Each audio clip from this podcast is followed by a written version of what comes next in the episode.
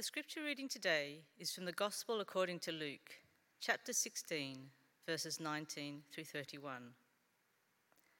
Jesus said, There was a rich man who was dressed in purple and fine linen, who feasted sumptuously every day.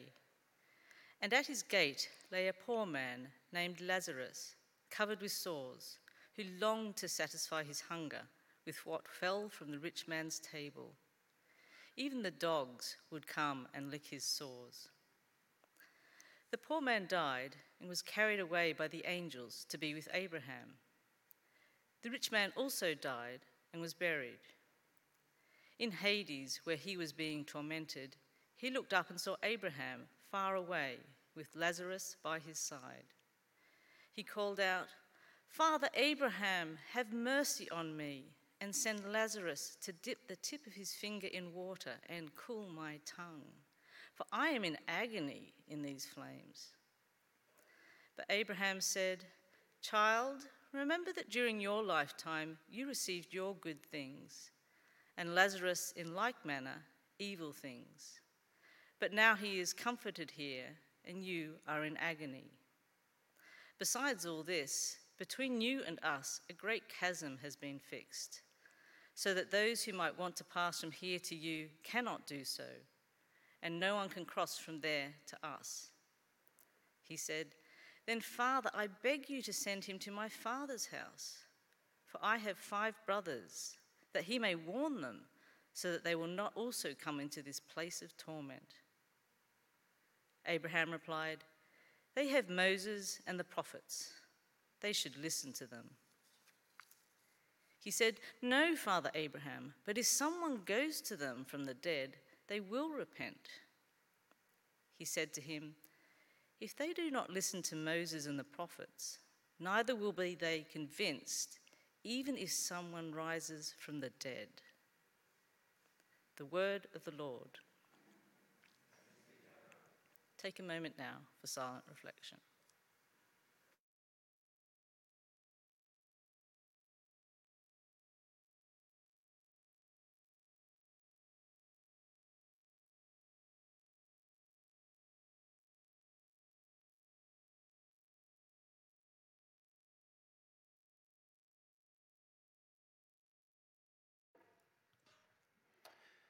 Gracious God, we ask now that you would meet us here, however we walk into this room or have opened up our computers or televisions and watching online. Whatever the case may be with us, you see us, you know us. Help us to believe that. Help us to believe the good news that you, O oh God, whose name is love, is eternally seeking us right now in compassion, not judgment and that you, Lord Jesus Christ, are the physical embodiment of that God who comes to us and calls us by our name, beloved. Give us grace to believe this today. We pray in Jesus' name. Amen. Wow, another encouraging reading from Scripture. When she finished, I didn't hear an enthusiastic thanks be to God. These parables are challenging. We've been looking at them all summer in this series of parables called tell it slant. And this is a role reversal story. It's one that we find a lot. It's a I'll date myself here, but we all kind of like these kinds of stories in many ways where everything is reversed. You know, who doesn't I'm going to date myself by saying this, but who doesn't love the movie Trading Places? Huh? Have you seen this? I mean, it goes back in the early 80s. It's still worth watching, all of you who were born in the early 80s. Um, but yes, fantastic film. Dan Aykroyd, Eddie Murphy, all of that um, seeing Aykroyd's character devolve into rags while Murphy ascends to riches, it's a blast.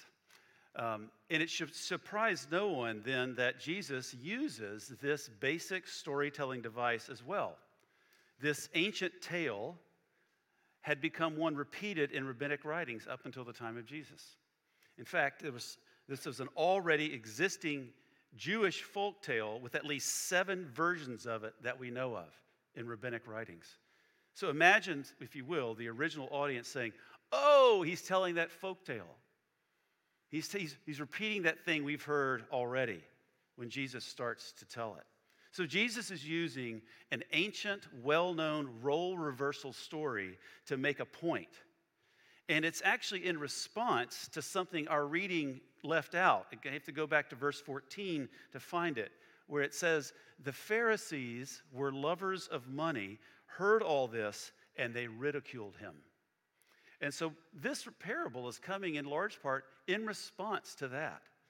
Therefore, and hear me loud and clear now, it would be ludicrous to build a theology of the afterlife off of this parable.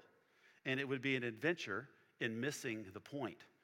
I don't have time in this sermon to correct all the unbiblical understandings people have of hell, complete with eternal conscious torment for those who haven't prayed a prayer just the right way.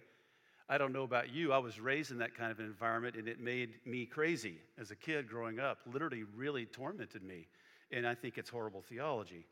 When we read the sermons of the apostles in the book of Acts, for example, appeals of how to go to heaven and not hell when you die are completely missing. They're not there. Their gospel was an audacious announcement that the world has a new Lord, a new king, a new emperor, the crucified and risen Jesus of Nazareth. And their invitation was to believe this joyful announcement, to turn from the destructive ways of sin and be baptized into this new world where Jesus is Lord. And so, most modern day understandings of hell, especially from a more conservative viewpoint, I think have more to do with Dante uh, and medieval age cosmologies uh, than it does what the, the Bible actually says. So, this parable is not a reconnaissance report on what hell is like. So, that isn't it, then what is it? It's a number of things, and a lot of different ways I could go with this right now. But here's where I landed as I prepared this week for this sermon. It points out to us the danger of becoming indifferent.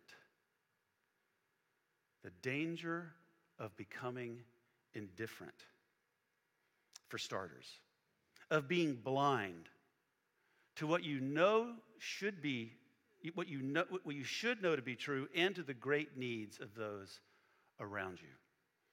See, the rich man is blind to what his own religious tradition has to say. The law and the prophets of the Jewish tradition are clear on how people are to use their wealth, whether they have a lot or whether they have a little. Deuteronomy reminds us that since there will never cease to be some in need on the earth, God commands you open your hand to the poor and needy neighbor in your land. And then in Leviticus instructs that if any of your brothers fall into difficulty and that their means falter, you should support them and they shall live with you.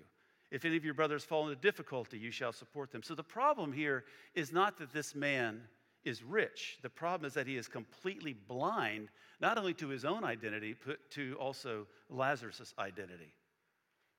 And this is so germane to the cultural moment that we're in. Think about it. With people who are identifying as Christians who have completely forgotten some of the most basic parts of our tradition love your neighbor, Sacrifice for one another. As Paul says in Philippians, do nothing from selfish ambition or conceit, but in humility regard others as better than yourselves. Let each of you look not to your own interests, but to the interests of others. And we can't get people who say they worship Jesus to wear a mask when it's needed. I'm just going to say that to voice the frustration. To voice the frustration. So the rich man is most obviously blind to the poor at his doorstep as well. So notice that in this his story of the rich man, he has no name. He's just called the rich man.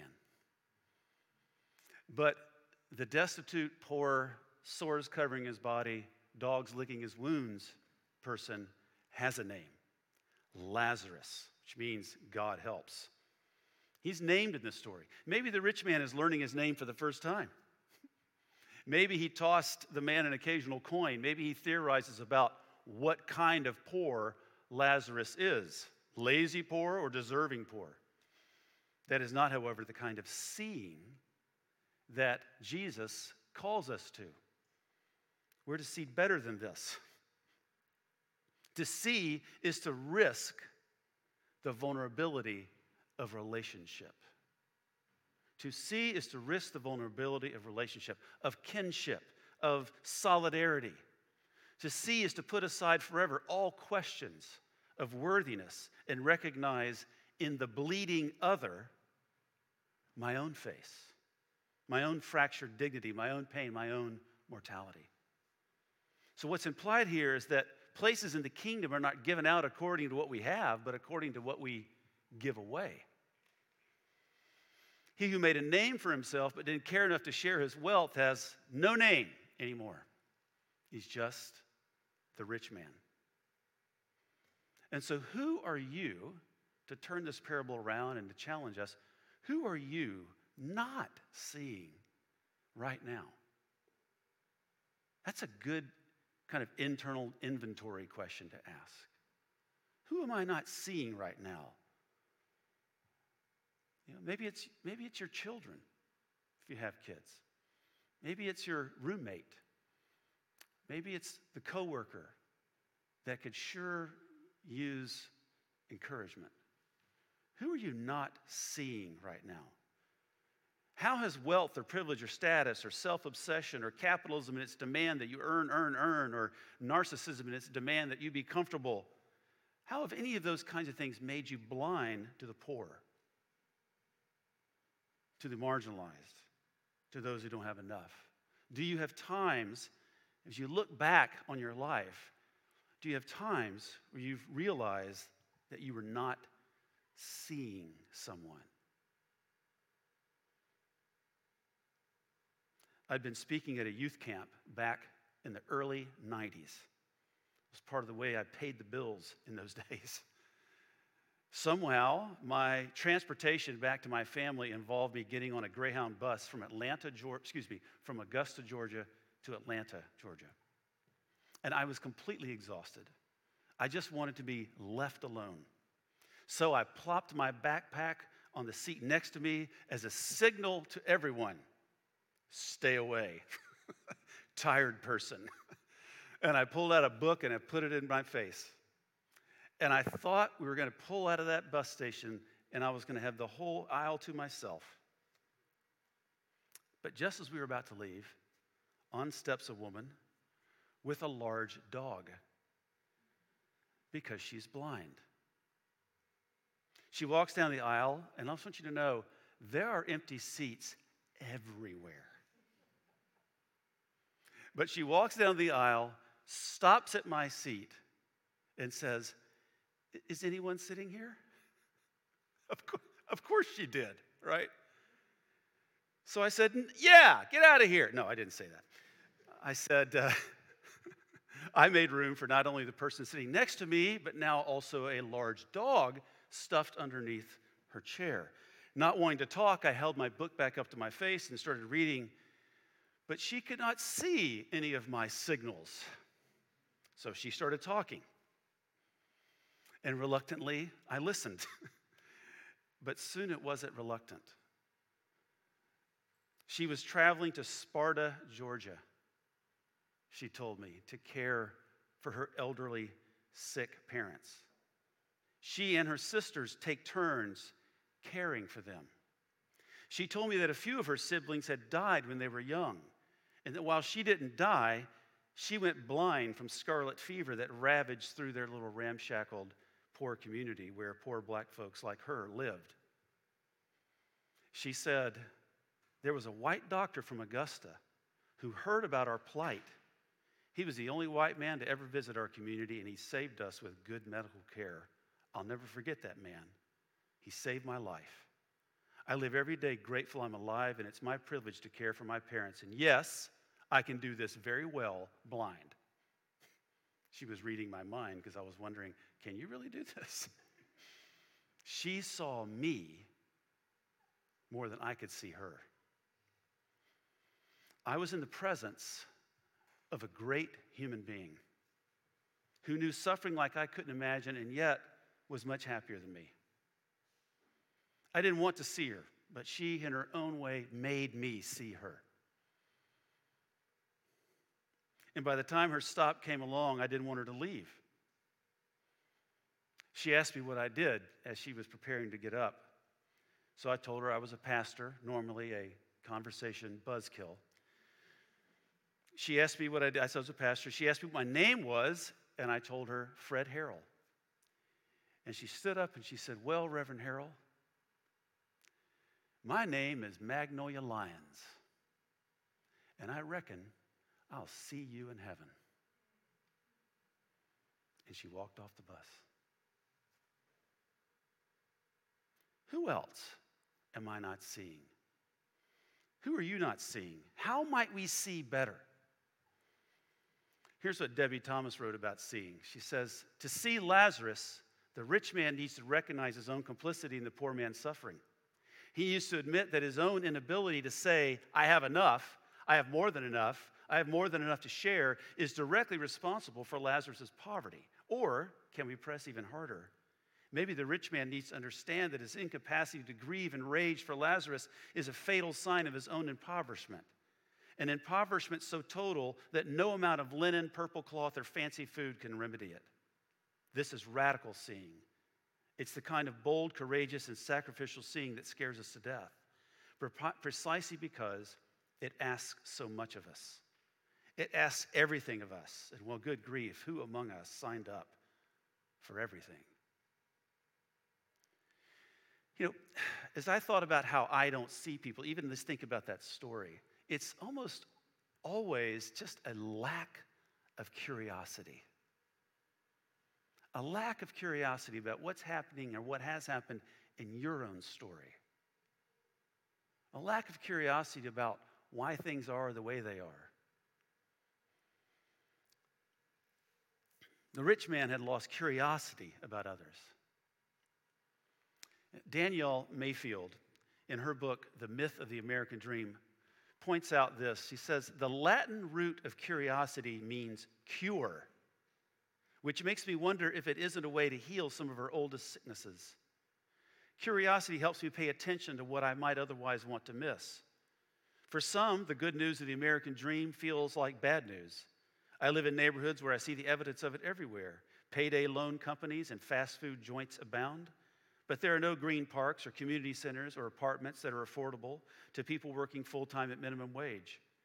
Curiosity helps me flip the question upside down. What would good news for my lower income neighbors feel like for me? Would it just possibly feel a bit like bad news to me in the beginning if I wasn't used to a truly equitable world? Curiosity. But even in this place Hades, which was understood as kind of a neutral abode of all the dead, where these are both located, the rich man still treats Lazarus like someone beneath him. Have you noticed that? Privilege just clings to him. He piously calls on Father Abraham, but he refuses to see Lazarus as anything other than an errand boy. Bring me water. Go warn my brothers. He did not see him as more than an extension of himself and his own needs, particularly at the end. If he had seen him for all that Lazarus was, once an infant and a boy and a brother, perhaps, or a husband, or a father, or a grandfather, if he had seen him as one with hopes and hurts and dreams and disappointments, if he had seen him as one who is beloved by God, And perhaps the story would have ended differently. Because as theologian Chance the Rapper says, everybody's somebody's everything. Everybody's somebody's everything. No wonder Abraham tells him that the chasm separating the two realms is too great to cost. It's like to cross. It's like Abraham is saying to him, Your name doesn't buy anything here anymore. And let's be clear God is not the one who builds the chasm. We do that all by ourselves.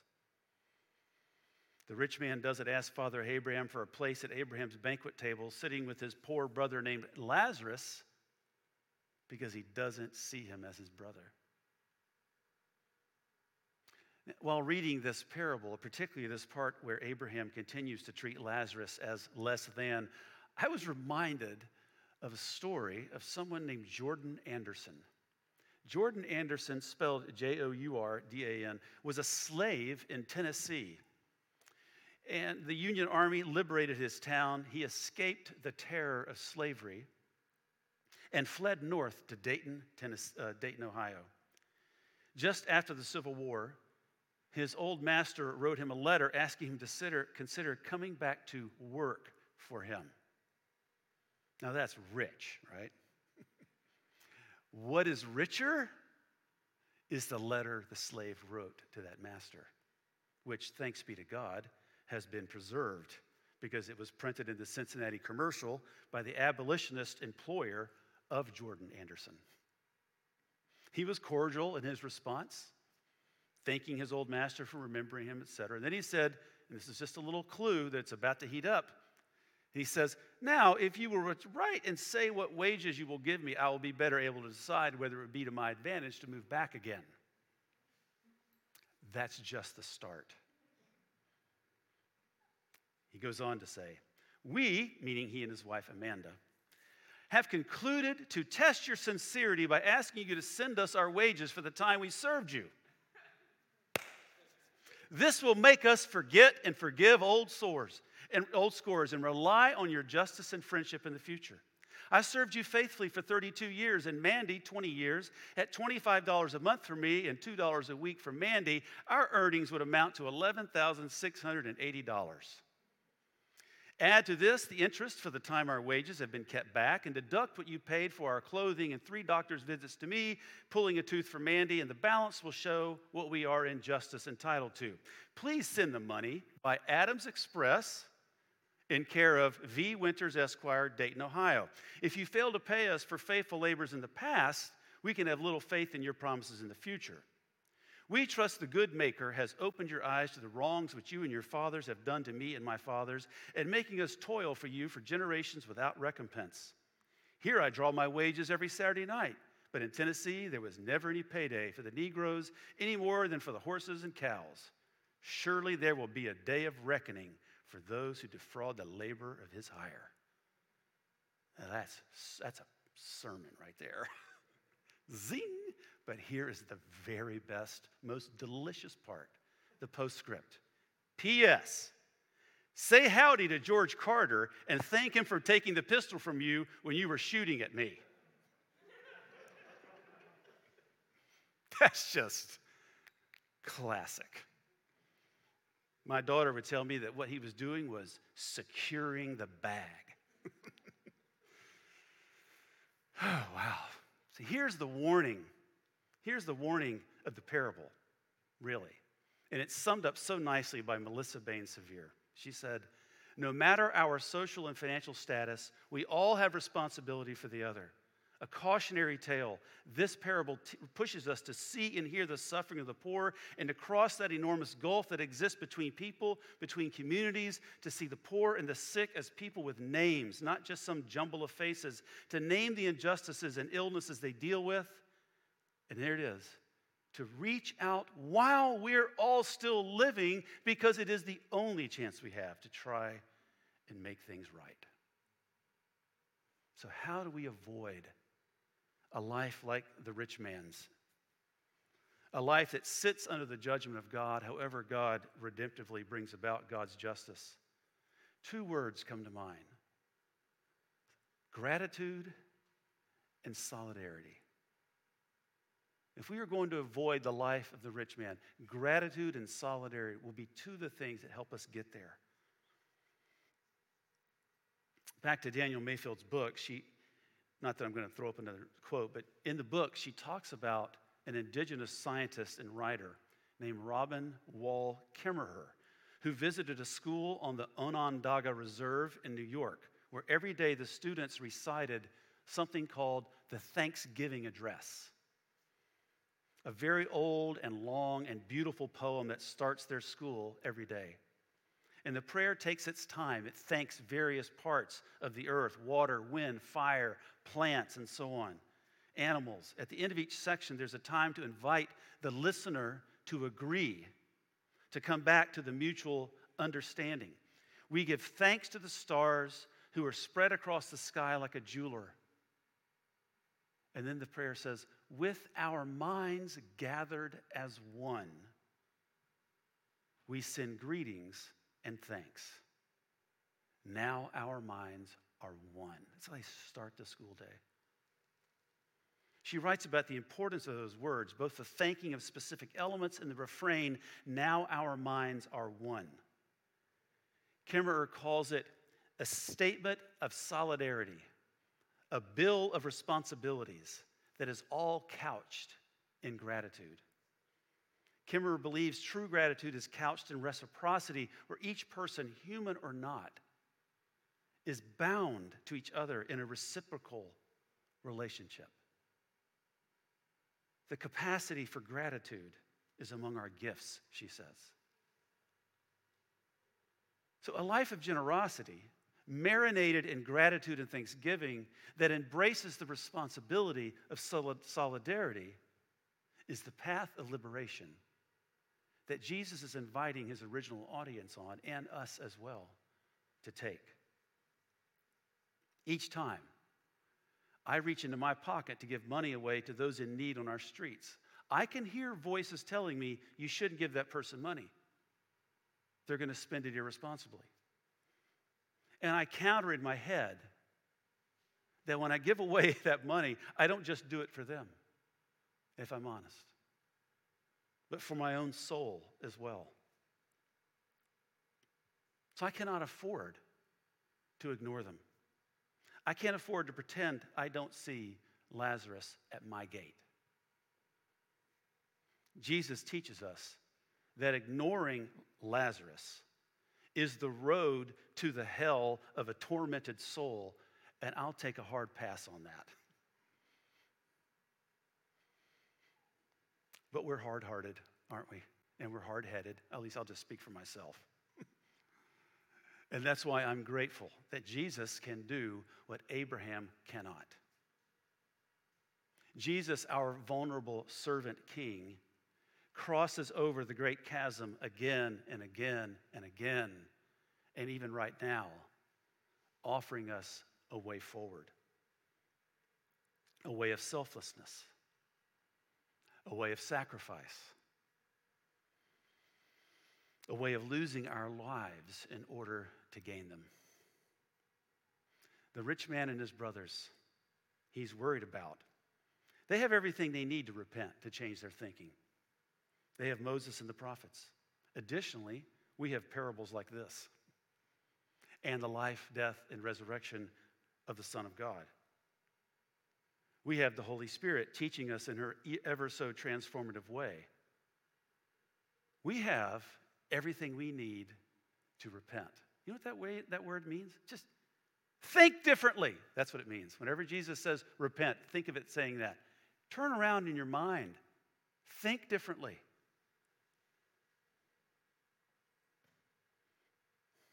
And when we do that, we find grace and we offer healing to the world. And so, this challenging parable comes to us today. And I think it provokes us to ask God for help, to ask God for grace, to ask God to continue God's work in our lives of creating ridiculously generous people, however that plays out for you. And so may God give us grace to take inventory of our lives today with this parable. May we have the courage to apply this to however the shoe fits for us. Because God aims to repair the world through you, alongside you, with you. And so let us go and learn what this provocative parable means. Let us pray. Gracious God, we thank you for these parables, for the way that they push us, provoke us, and demand of us that we reflect and that we think about how we're thinking and begin to see the world in a new way.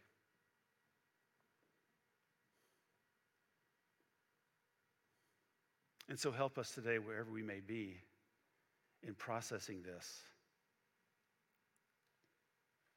Help us to see those around us in new and life giving ways. Help us to listen when someone wants to tell us their story. Help us to see ourselves in this community as being in mission with you